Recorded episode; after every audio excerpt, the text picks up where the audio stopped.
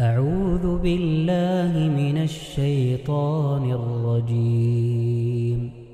هو الذي خلق لكم ما في الأرض جميعا ثم استوى إلى السماء فسواهن سبع سماوات وهو بكل شيء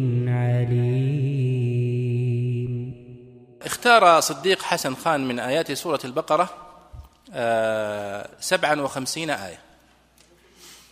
الشيخ أبو بكر بن العربي رحمه الله فسر من آيات سورة البقرة تسعين آية.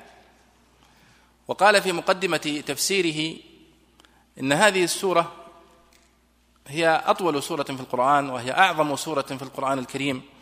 وقد حدثني بعض أشياخي يقول أبو بكر بن العربي أن هذه السورة فيها ألف أمر وألف نهي. وألف حكم وألف خبر. وهي كلية الشريعة. ومن تفقه في سورة البقرة فكأنه قد تفقه في الإسلام كله. ولذلك بقي ابن عمر رحمه الله ورضي الله عنه يتعلمها ثمانية سنين. وهو يتفقه في سورة البقرة. فلما انتهى منها أولم بوليمة عظيمة. ولذلك من وفق أيها الإخوة إلى دراسة سورة البقرة وفهم ما فيها من الأحكام ومن الفوائد فقد حاز علما عظيما. ولذلك أنا أقول لبعض الطلاب أحيانا إذا لم يستطع الطالب أن يقرأ تفسير القرآن الكريم كاملا فعلى الأقل يقرأ سورة البقرة.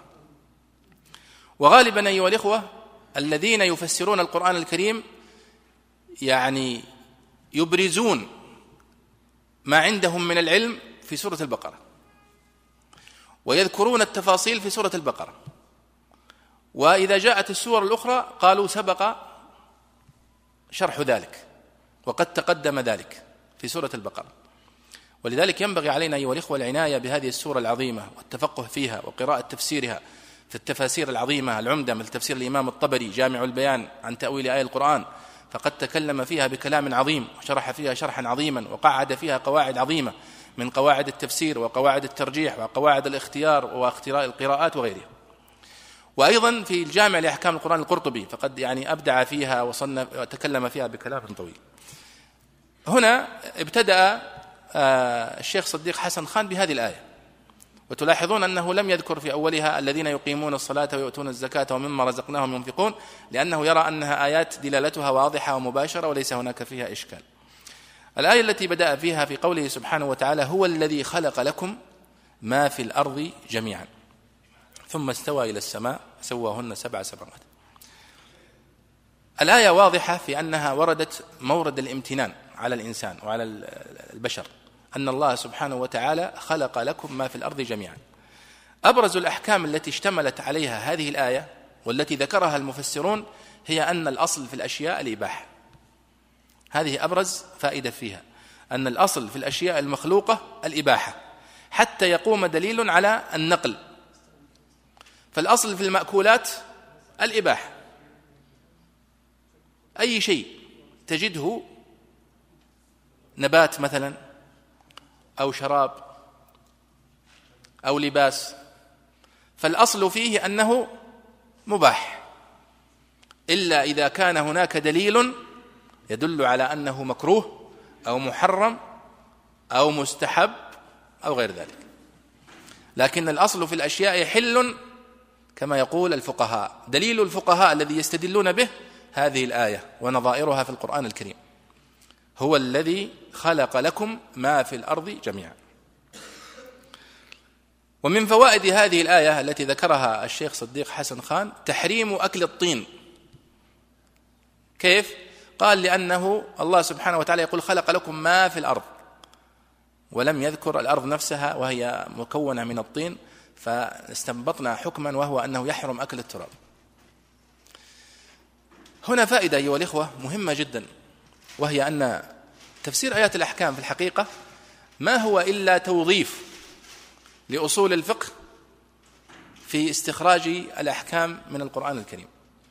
ولذلك هذه المادة أو هذا المقرر من أفضل ما يكون لتطبيق ما نتعلمه في أصول الفقه. فإذا كانت آلتك من أصول الفقه ضعيفة فسيكون استنباطكم من القرآن الكريم ضعيفا. ولذلك تفاوت العلماء. فمنهم من وفقه الله سبحانه وتعالى إلى الفقه عظيم من القرآن الكريم لأنه قوي في آلة أصول الفقه. ومن أبرزهم وأنا دائما أركز عليه وأخصص له محاضرات خاصة الإمام العلامة محمد بن إدريس الشافعي. الإمام الشافعي. لأنه كان ذكيا فطنا في كيفية استنباط الأحكام واستخراجها ولذلك نبغ في فهمه لآيات القرآن الكريم. ولذلك يقول الربيع بن سليمان تلميذه دخل كم لا أحصي كم مرة دخلت على الإمام الشافعي وفي يديه القرآن الكريم يتتبع الأحكام. وقد ذكروا أنه سئل يوما ما هو الدليل على أن الإجماع حجة؟ ما هم يقولون أن أدلة الفقه أدلة الفقه أنها القرآن والسنة والإجماع والقياس. قالوا فقال لصاحبه أمهلني ثلاثا. طبعا هذه القصة إذا صحت طبعا وأنا أستبعدها لأن لا يمكن أن يقاعد القياس أو يقاعد الإجماع وهو لا يعرف دليله. أليس كذلك؟ يعني هو قد قال أن الإجماع حجة. هل يمكن أن يقول أن الإجماع حجة دون أن يكون عنده دليل حتى يأتي هذا الرجل؟ هذا مستبعد لكن يعني للطرافة. فلما وصل إلى قوله تعالى ومن يشاقق الرسول من بعد ما تبين له الهدى ويتبع غير سبيل المؤمنين نوله ما تولى ونصله جهنم. فقال هذه الآية فيها وعيد شديد لمن يتبع غير سبيل المؤمنين. وسبيل المؤمنين هو الإجماع. إجماعهم على شيء من الأمور هذا إجماع منهم. فمخالفته فيها وعيد شديد بالعذاب. إذن فاتباعهم واجب.